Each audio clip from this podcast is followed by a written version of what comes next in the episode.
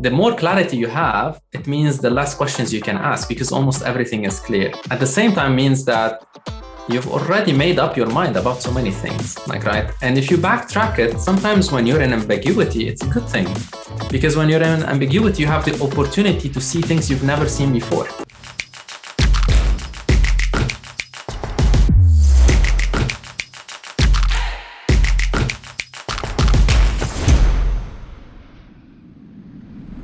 On this episode of the Creator Community, we'll meet Carlo Mahfouz, a Lebanese born entrepreneur in the healthcare edtech space with a passion for creation, guitar playing, and opera singing. We'll learn how Carlo improved his business relationships by getting outside of his comfort zone and taking opera lessons. We'll then follow Carlo's journey that started with him learning of an explosion in his home country to publishing his new book, Reality Check, in pursuit of the right questions. Check out the show. Welcome to the creator community. This is a podcast from book publisher New Degree Press. I'm your host, John Saunders. The show is designed to celebrate, elevate, and showcase many of the incredible authors that have published their books with NDP. This year, NDP will cross over 1,300 published authors on six continents and have earned the 293rd spot on the Inc. 5000 list. This is the fastest growing privately held companies in America. This episode is a kickoff to season four, and today I have with me Carlo Mahfouz. Carlo Mahfouz is a renaissance man, an entrepreneur and product development executive in the healthcare and edtech space with a deep understanding of technology. He works developing products to help improve patient outcomes and driving change in organizations, teams, and individuals. Always curious, Carlo is a firm believer in tech's power to create positive global change. He's a Nava opera singer who heads innovation at a classical music nonprofit company and now a published author. Carlo grew up in Lebanon he holds a bachelor's degree from Notre Dame University and an MBA from Georgetown University. In his free time, he enjoys hiking, drawing, photography, and playing classical guitar. Carlo, welcome to the show. Thank you so much, John. It's great to be here. It is awesome to have you. Before we get into this, this amazing book that you have coming out here, I'd love to share with our listeners a little bit more about your, your career journey and what, what led you to this point here. Absolutely. So as, as you said, I, my journey started in Lebanon. So I was born and raised there. So when I studied uh, computer science with emphasis on computer graphics and animation, actually, back in the day, started with designing games, doing some motion graphics and uh, animation around the time.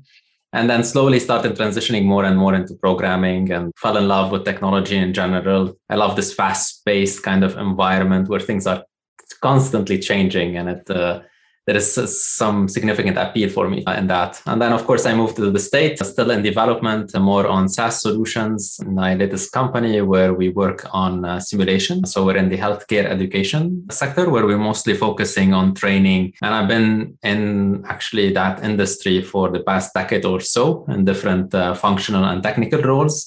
And uh, most recently, you know, graduated from the executive MBA at Georgetown, which was uh, go Hoya Saxa. For the most part, it's been a great journey so thus far and working now at Laerdal Medical, which acquired us two years back as their director of digital platforms, focusing a lot of the digital transformation initiatives we're doing. A lot of focus on technology, a lot of focus on learning, continuing to educate yourself. What was the what was the driving force to move to the US? You know the, the need for learning and like growth was a little bit driven by career but at the same time finding i'm not necessarily getting engaged as much in lebanon. Uh, the technology scene in lebanon was kind of coming up but not necessarily as quickly. I barely graduated and i already leading a team building a you know a 2d massive mmo game at the time in Lebanon, and I felt like you know looking for more at that stage of my life early. Uh, so I moved to the states and kind of joined a really amazing team here in DC. You know, it was just challenging me in, in ways that uh, was not present for me before, and and that was super exciting. The kind of been doing that since. Not afraid to challenge yourself and focus on continue the growth. I really appreciate that, which might have led you to getting a book off the ground. Carlo, what was that journey like for you? You know, it's it's all kind of based on this challenge at the end of the day of, you know, constantly challenging yourself. But I have this passion as well of creation. I didn't talk too much about like my uh, more artistic ventures, which I started late in life and like now as well, heading innovation at Lyrica Classic. But it kind of all drove to this moment in 2020 where I was like looking for something to create. I was trying to I don't know. I felt uh, probably stuck with the COVID and everything else. And coincidentally, I saw your journey through probably Georgetown and uh, your book journey. At the end of the day, I was like, okay, this is might be something interesting I want to like look into. I've never thought really about writing a book, even though I've you know I've tried different things from singing, playing guitar, you name it, and all relatively in like late in my life, not necessarily earlier on so I was like, why not? I think this would be uh, something exciting, and it most definitely delivered. That's awesome. So thank you, social media, right? And uh, following exactly. a bit, finding a bit about the journey there. That's amazing. So the book is Reality Check in Pursuit of the Right Questions, coming out spring 2022, late spring. Now, Carlo, what is what is a reality check? What's it about? Yeah, so reality check. You know this feeling when you get like I think in COVID happened to almost everyone where you know we were stuck, things were changing very quickly, and suddenly your priorities kind of get reoriented, whether you like it or not. And you have these moments where there is a lot of stimuli, but at the same time, so much clarity. And I kind of that's what happened to me. And that's where reality check came from. It was like okay this moment where intense clarity but uh, not necessarily less things happening or not necessarily like less change. It was in, in, the middle of all of it. And i kind of started getting me down this road of questioning things. Is like why now we're paying attention for example to healthcare? What ha- what happened there? Like you know nothing is new as far as problems we've had. Education similar things kids being at home you know technology has always been present. The problems are always there but uh, somehow with covid the priorities change and i kind of was looking i don't know to understand that better. What was the what was the first thing that helped you you know was there a moment you could take us that moment or could you take us that moment where this entered your radar screen? There was all of these things happening. Life seemed to be accelerating. You know technology suddenly became even more front and center or maybe entirely front and center for our lives. You know was there a reality check moment for you that really helped crystallize this thought for you? Yes, uh, actually. So, you know, 2020 had its uh, kind of problems, but for me and uh, kind of being from Lebanon, there was an added layer which happened a little bit in August actually. There was this massive explosion which happened at the border in Beirut. Uh, it came to almost like a, a nuclear bomb and it's wet. My family still lives there, even though I've been living here for, for a long time. So you know, at that moment, the first thing which comes to your mind, you drop everything and you're like, you know, is, is everyone okay? Is, is like your attention suddenly, you know, changes. What your priorities are changes. And for me, that moment was was was that day. And uh, suddenly, like the reality check kind of was so so present, like you know, and so strong where I was just like seeking, you know, my making sure my family is okay. Thankfully, what no one was close to it, but a lot of people were impacted. Kind of that kicked it this even more. Like it gave it the kind of a boost. like, okay, you know, it was not necessarily something positive which happened, but nonetheless, kind of intensified this need to understand and be able to gauge this kind of what's attention, you know, grabbing our attention. And so this sounds like about uh, prioritization to me. Is this is this what i'm hearing? Because we have live in this world where we're constantly getting pulled in all these different directions. And the reality check i'm hearing was particularly with you know gosh is my family safe? All of these things around me maybe aren't as important as i thought they were. Is that what i'm hearing? Pretty much. It's like mm-hmm. how we tackle what matters most to be honest. It's like how you know amidst everything we're going through how we can see these things right? And what would be an approach for us to ask the right questions to get there but you know just change the way we see the problems we're facing and to be able to prioritize them at the end of the day and like kind of look at them from a different lens or actually see them in the beginning. Like you know sometimes they're just completely off radar absolutely. You know uh, it's an interesting point you're making there because right how do you recognize or, or create these reality check moments? And again we live in this world where we're jumping from device to device thing to thing and our, our minds are crowded all day long. So how do you find this this clarity yeah, so you know, I'm an engineer by trade, so I learned a little bit on my engineer and I kind of tried to reverse engineer it for the most part. And what I ended up with is three main kind of pillars, uh, which kind of reality check moment, if you want, sort of speak, uh, builds on. One, which is context. Kind of context sets the stage of the environment that you live in from all of its dimension, whether it's internal or external. All of these things funnel there. Second, time and this is an interesting notion because there is this notion of past and present and this now moment and what's happening in the now moment, which bring you really to the current context and like getting a very clear read on the current context. And the last was like it's just the observer, like us who's who are experiencing this reality check moment, like what what is impacting that moment specifically from our observation as us and observers. So kind of these three pillars I shape up the book on and try to elaborate on each one of them to describe really in entirety what a reality check moment is, how we recognize it, how we can create it if we need to to some extent, and just have have that kind of check if you want more often rather than not. Can you take us through another case study through this three pillar example you just set up and maybe somebody interviewed for the book? Yeah, absolutely. So, you know, probably one of the key stories, especially in the time chapter when we're looking at the now and kind of understanding, you know, the present moment, I call it moment of truth. It is, you know, the sudden yanking you off probably happened for me when the explosion happened uh, in particular, where you just kind of grab your attention grabbed and suddenly things become clear. And at that moment for me, you know the safety of my family was like the only thing left like everything went away and one of the stories i got the you know the chance to interview Ola Helen. Ola is uh, someone I met in Norway. He's a design manager and uh, writer and creator for the most part. And he shared with me a story about his dad. Um, his dad had Alzheimer's at some point in, you know, around his 65 birthday, actually, to be exact. And what was fascinating in his story is that how he shared that his experience of what happened was not necessarily a bad experience in retrospect to his mom. And the details goes that you know he was one time watching his dad with his dad watching a, a game like a, a, sports game. And then he realized that you know his dad is no longer catching on to what's happening. And it was his favorite thing to do and suddenly he realized oh like my dad is really sick. Like there's something wrong. Like he, he's changing. And in that moment in that instant he looked at it in a different way. It's like i want to capitalize on my time with him. I want to you know make the most out of it. And as a consequence he ended up creating this you know worldwide kind of video of people from around the world saying happy birthday to his dad and it was a very intense emotional moment and kind of a change which happened.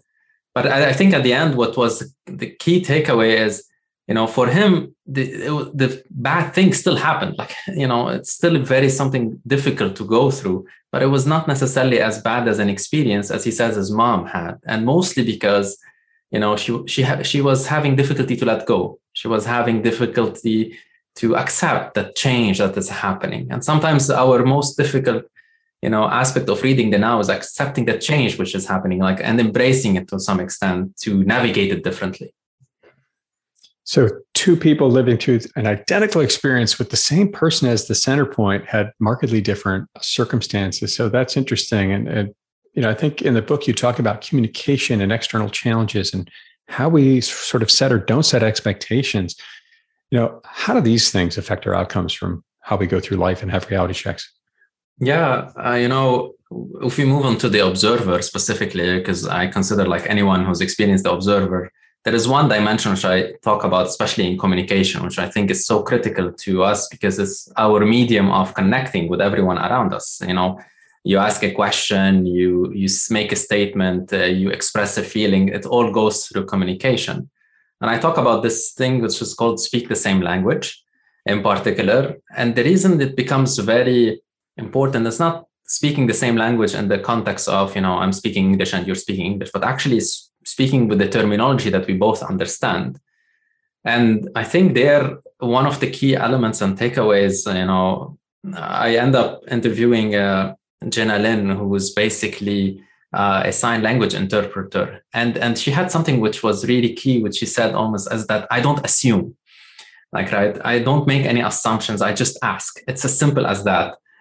And it was fascinating for me because typically when we're speaking, we make assumptions that you know certain words we everyone is universally understands. Simple things as yes, no, you know, okay, like any kind of kind of confirmation or just asking about like your identity and different ways, who you are, where you're coming from, your accent. We make tons of assumptions. I think our mind is optimized to do these assumptions. Otherwise, we would be overwhelmed, which is not necessarily a bad thing. But recognizing that these are happening kind of gives us this uh, different way at, at looking where the bottlenecks are. Like at the end of the day, the language we use is you know our liberator and at the same time our constrictor. In a way if you think about it it's it's it's the limitations in it which are you know make allow us to have miscommunication allow us not to basically be able to engage in the problem understand the problem all of these things. At the same time it's the same gateway to do all of these things. It's like a double edged sword in a way. So the aspect around it is like really paying attention to what we communicate what not making assumptions being able you know it's very easy to solve this problem by just asking a question. You know the answer easily solves it and you can move to the next step. Fascinating that you got this lesson from a sign language instructor teacher. That's really interesting because talk about different language and communication style right? You know so many times uh, particularly in work and we're busy and trying to get all these things done and meet deadlines and, and all of these things and, and you know, oftentimes there's this miscommunication because we just don't know what the other person is hearing or listening to, and but there's also ambiguity and extremes in these circumstances that, come, that can come about. You know, Carlo, in those moments, you know, how do we how do we find reality checks in these crazy crazy moments? What's the roadmap? What's the playbook to get that done? Because hmm. it's so easy to get distracted and and and feel like we can't take the time to think about it. What's your suggestion there? Yeah, great question, John. There, I think you know ambiguity is a key aspect which i think more and more of us are engaging with in a day especially leadership and you know a landscape which is continuously changing uh, day to day. Technology definitely pushing the limits on how fast we're adapting and changing at the same time. And it becomes a really valuable tool for us to measure really the clarity which we have or not have actually uh, when we're engaging with problems. And i think ambiguity can be used as a lever actually by itself. I'll give you an example is you know you go into a problem and you the problem domain for you is probably like super clear. Like you know all of the answers you know everything. And i think that's a problem sometimes. Like it's on the you know i'm trying to think about it in an inverse way right you go the more clarity you have it means the less questions you can ask because almost everything is clear. At the same time means that you've already made up your mind about so many things like right? And if you backtrack it sometimes when you're in ambiguity it's a good thing because when you're in ambiguity you have the opportunity to see things you've never seen before like right? And i think we miss that because we think sometimes and i think technology has you know made it worse is that we think we have all the answers. And google can give you an answer within seconds right right? But actually we don't. And the fact to accept that there is an opportunity an answer which we don't know exists and to find it i think is so much valuable. And it kind of by itself allows for you know this clarity and reality check happening you know in, in the context. It allows that to surface. There's just the opportunity. Allowing for that opportunity to exist is super valuable that's interesting. So having to f- recognize that there is ambiguity in the world or in a problem, or maybe we don't have all the answers, you know, what, what would you say to someone, Carlo, who's never even considered that? They have all the ideas. They're type A personality. They're running ahead to get this done, that done, run a project, lead a lead a circumstance. What would you tell that person who maybe hasn't had that moment to have that reality check? I think there is a lot of places, but I think a lot of this starts with the self right to, to some extent at least to me and that was my experience throughout the book as well. It it it's not necessarily something you you know you have to accept first that you don't know like right? And to accept to not know sometimes you need to engage with something which makes you very uncomfortable. For example i went on like probably four or five years and i decided i want to sing. My goal was not to sing really. I wanted to improve my you know communications and like speaking skills but I went and like tried to do opera singing for you know. And to me, that was like, you know, I I knew ahead of time I don't know anything about this going into it. Like right. And sometimes engaging in these things, like traveling to a new place, so that sometimes help, like speaking a new language, trying something completely new where you actually know you don't have the answers is sometimes a great place to start because it exposes you, it gives you a taste of what it's like on the other side. Like, right, where yeah, you don't know the answer. And pick something you really know you don't know the answer, not something where you're like, ah, you know, you're being playful with it. And this is where extremes come into play. Like, I'm, I'm not a fan of extremes in the notion, negative notion, where it is like, you know, go all the way to the extreme and be an extremist. No, but I teasing the extremes, like teasing things where are to an edge where you're not comfortable with is i think super valuable because it shows you things which were outside of your radar ts eliot says something which i think is really really interesting. It's he says we are distracted from distraction by distraction you know? And and and that brings into light that you know there are always there is a context which always exists which we're not aware of but it always exists. And the fact that we're staying clear of it, is is what's happening like right? And that brings it to like that's why go you know try something new which you were uncomfortable with. It can be something can be writing a book you know it can be there's so many different dimensions within your means to do that that really resonates with me you know early on in my career on wall street i was feeling a bit stuck and i got passed over for a couple of promotions and i was getting really frustrated and i honestly i was i kind of ran out of tricks and I went to a mentor and asked him, you know, what should I do here? I'm really kind of, I'm not sure where to go next. And uh, honestly, your advice was exactly what he gave me. He said, go do something outside the company, you know, volunteer your time, learn a new skill set to help round yourself out. And in fact, I went and did fundraising for an independent, independent film festival. And holy cow, I mean, just completely changed my perspective on things.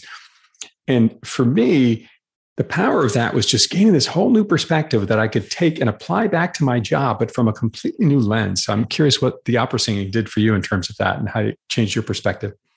Yeah, you know, it's, it's the same as like this lens and like this new way of seeing things is, is, is super powerful.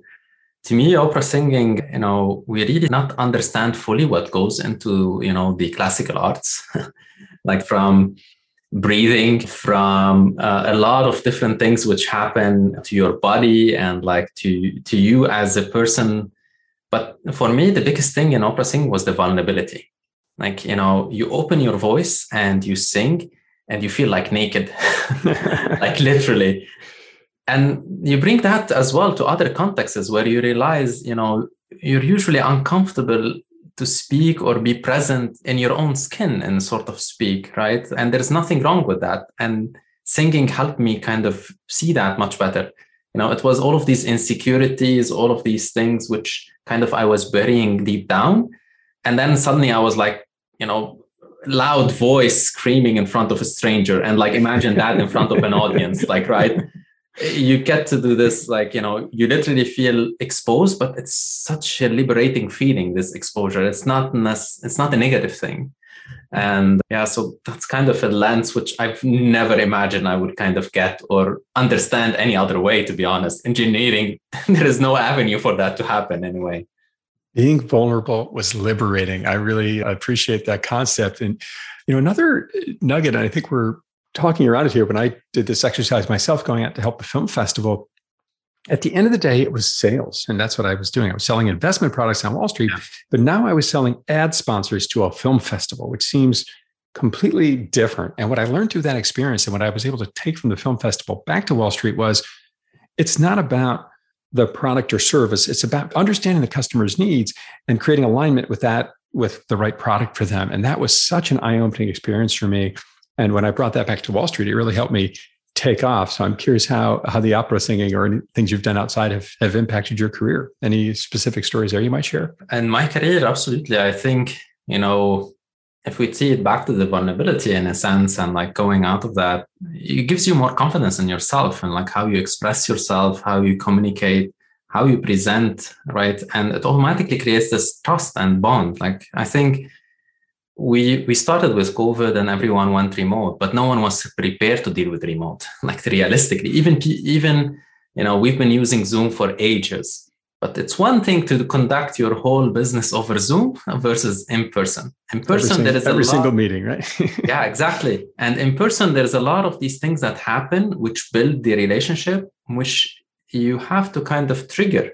And part of it is like the authenticity, the trust, like right those are very challenging i would say to achieve remotely. And why? Because in a remote setting everything is predetermined. You have half an hour you're going to be talking about these things and there is no opportunity for this kind of casual interaction like the water cooler conversation. There is no this after meeting kind of banter which happens where you actually build you know your relationship with others. You're being authentic you share things outside of what's the agenda so to speak and I think this kind of vulnerability comes into play significantly. It allows you to be automatically build this rapport and authenticity and be able to engage in these conversations without being in the room with the same person. And I think that helped me a lot. Like I've in the last two years, I've been purely operating remote with teams in Norway, Copenhagen, and Bangalore, like different sites, different cultures.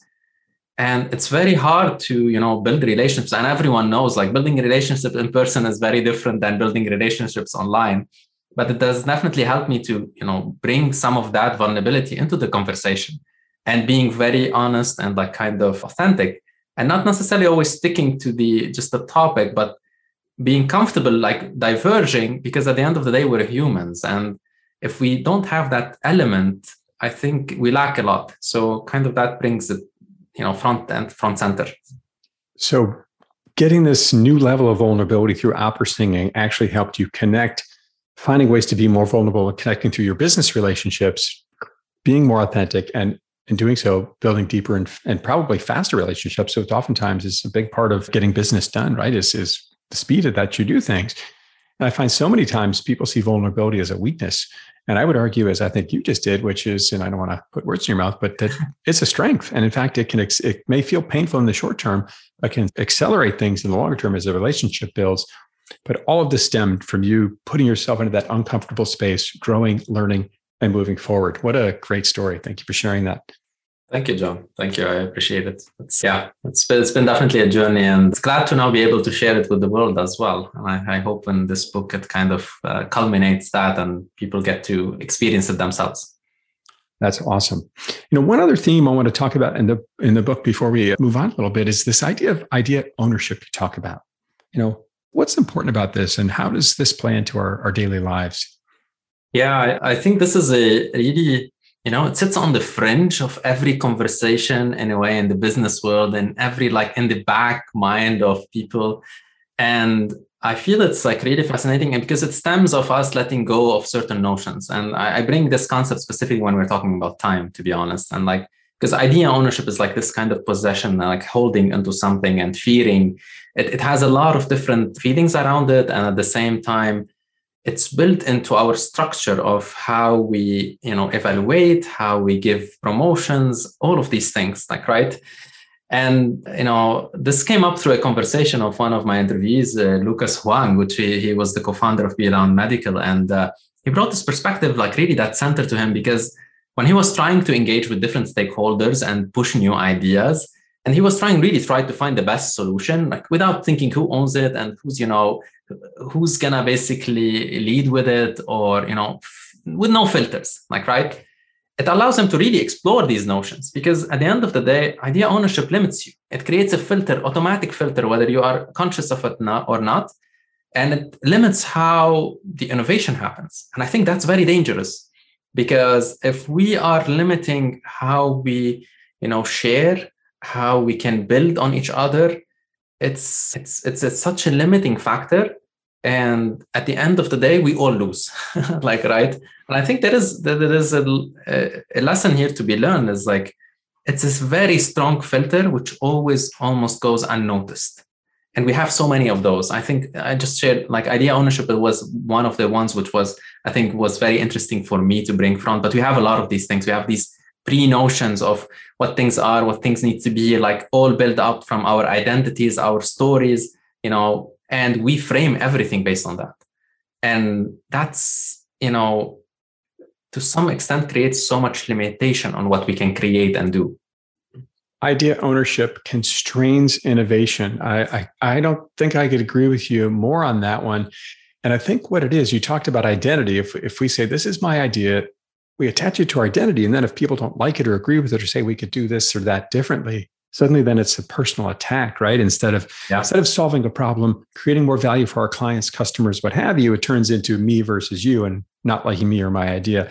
What a, a really interesting bit of context there. You know one of your your subtitle right? In pursuit of the right questions. Carlo how do we determine what those questions are as we look for our reality checks in life yeah, great question and a very, very difficult one. Uh, that's why I said in pursuit because there is a you know key aspect to when people read right question, they automatically what comes to mind is like, what is a right question when what is not? Like right. And in my research and like exploration, there is no bad or good questions. But what characteristic I've kind of attached to right is this notion of understanding versus knowing. And the question automatically loses its power when it already uh, goes into the realm of knowing. So, and that happens usually when you already have an answer or when you have only one answer. And the reason that happens is, you know, the right questions are trying to explore something. They're trying to, if you ha- don't have a window to say that there is not only one answer, and this is more of an understanding, not a knowing, because knowing is limiting. When you say, I know something, it's like you have already you know that's it. You made the block. Uh, but when you say you understand you keep the possibility that there might be multiple understanding. And the right questions are are, are very good at surfacing that. And the, uh, to me what the wrong question is a wrong question is a question which already knows what the answer is or a question which already assumes that there is only one answer. Automatically uh, you're kind of removing all the power from the question from the get-go. And it's like no longer have wheels to run on. So limiting and it really constrain it can constrain the possibility of outcomes and maybe finding a, a, better one, right? What a what an interesting way to frame that. When you think about the book and the book journey, Carlo, and as you've gone through it, you've written, you've done all this research, you know, how has the book changed you and what do you think you've learned about yourself along the way? Absolutely. I think it was a reality check in and by itself for me going through the whole process. Like I, I named the book and like I kind of went through the process and towards the end i just i tell it like flat out is like the experience by itself was a reality check and understanding myself my limitations how i saw the world to some extent which changed to be honest. You know coming from engineering you have this mindset of like control and manage and like you know these constraints. And uh, to some extent early on the book was very framed on that notion. And as i went through it and the you know kept to learn more and more this is where this knowing to understanding you know started to change and evolve and understanding really how much you know that we can be anything we want to be one. And then really it is it is so difficult to see things prioritize them but at the same time it's so easy. Like right it's just a matter of letting go of so many things which we you know we assume are us like we you know creates these limitations and we are much more expensive than that for sure. And if there is any reality check, I think at the end of the day for me, which was particularly revealing, is you know there is no limit to what we can achieve, who we can be, and automatically that allows us to address anything. And suddenly it becomes easier to see what really is the key thing to address when you know yourself so well. At the same time, you're open to more things, not only just what you know, that kind of, if you want, paradox creates this reality check. It is really a, a paradox to some extent because it has both elements simultaneously. It's not either or. You've got to be open to a range of possibilities right? Can't go into these circumstances personally professionally with with an answer in mind and knowing the answer to the question right? Genuinely being curious being authentic being vulnerable accepting that you might be wrong and that there's a better solution. I, I really appreciate that. And i love that your book the title uh, was a reality check for you. I, I hear this many times that uh, authors say, "My book was written for me as the first reader." Right? This yeah. Kind of thing. Uh, so, given all of these, given this journey you've been on, Carlo, what's been an unexpected positive for you from writing your book? One of the one is this clarity which I gained, and I've kind of started to realize articulating certain things well, first off, I think the biggest difficulty in writing a book is actually articulating your thought, not having your thoughts. The thoughts are always there. Articulating them is a whole different challenge, right? And I think throughout the process, something which was not necessarily an expected outcome was this clarity you gain and like, you know, bringing forth thoughts and in, in an accessible manner, like, which I think is, is usually very difficult. I feel we all have something to say, but saying it is so so difficult and that i think was i did not expect that. I wasn't really aiming to get that at the end and it just happened along the way. And i think that's fascinating. It's really the power of uh, when you're engaging in this kind of process how it shapes how you structure and deliver things. How we get our story out there how we make it compelling and how we make yeah. it understandable right? So there's clarity to it and, and people know what the heck we're talking about. That's awesome what would you say, Carlo? What is the key message that you want readers to take away from your book on reality check? One of the key elements was this notion of understanding and knowing, and which really ties down that we really can achieve the impossible as long as we really kind of rehone on trying to ask what the right questions are. And that kind of tees down to that, right? My answer to how we can get better at questions or the right questions, one of it is having more of the reality check moments and if anything, I would like people to leave either with a reality check moment through reading out. they realize something resonates with them where they feel this is what happened to me. I can build or see things differently now. And if that happens, mission accomplished. I, if I can see things differently now, take a new stance, not be so set in my ways and, and open my lens to maybe not necessarily a bigger but or better, but different possibilities yeah. that can open up our minds and help us come to a better solution at the end of the day, I think is what I'm hearing. That's an awesome message. Carlo, now you've gone to Notre Dame, you've gone to Georgetown, you've written a book. You just never seem to stop the educational journey. You uh, putting all this great content out in the world. What's next for you, my friend? So, what's next? I, I'm building a little bit around the book. I started this Reality Check Institute. With my technology background, I'm not only doing a book, but I'm doing a platform as well where people get to engage in, a more interactive way in the exercises in the book. So, I'm building around that notion. And that's the next uh, step forward in creating a community of change makers that can actually try to address the right problems, try to see the world in different lenses, and a community where we can all collaborate and share to basically build a better world. A community movement. You've got resources out there to find out learn more and build their own journey and, and maybe join your community. Carlo, if people want to learn more about this content and, and you, where might they go? Yes. Uh, so you can go to realitycheck.institute. So it's just like realitycheck.institute. This is my website. You will find uh, all information about the book, the platform, the community, you know, advisory, consulting services, anything you think of if you need help, a lot of free tools and, uh, you know, workbooks that are available as well for you to download and engage with. That is awesome. More resources for the world to learn how to find their own reality check. I did want to share one great quote for the book that we that you got from Ellie Tuma. I uh, I enjoyed the stories in Reality Check. Carlo's authenticity and integrity shine through with each lesson and takeaway. Furthermore, the breadth of interviews and concepts inspired me to better understand myself and the world around me. Ellie Tuma, Director of Client Solutions at Energy Sciences and authors, author of Hanin. How did it feel to get that quote from Ellie? It sounds uh, great to hear feedback on uh, really touching people. I think at the end of the day, that that's the best thing which could end, end up happening. That is fantastic. Carlo's book, Reality Check in Pursuit of the Right Questions, will be available this spring wherever you buy books online 2022. Carlo, great to see you. Thank you so much for being on the show. Thank you so much, John. It has been a pleasure. I really appreciate it. Go out and get Carlo's book as soon as you can and definitely check out his website. I'm your host of the creator community, John Saunders. Keep moving forward.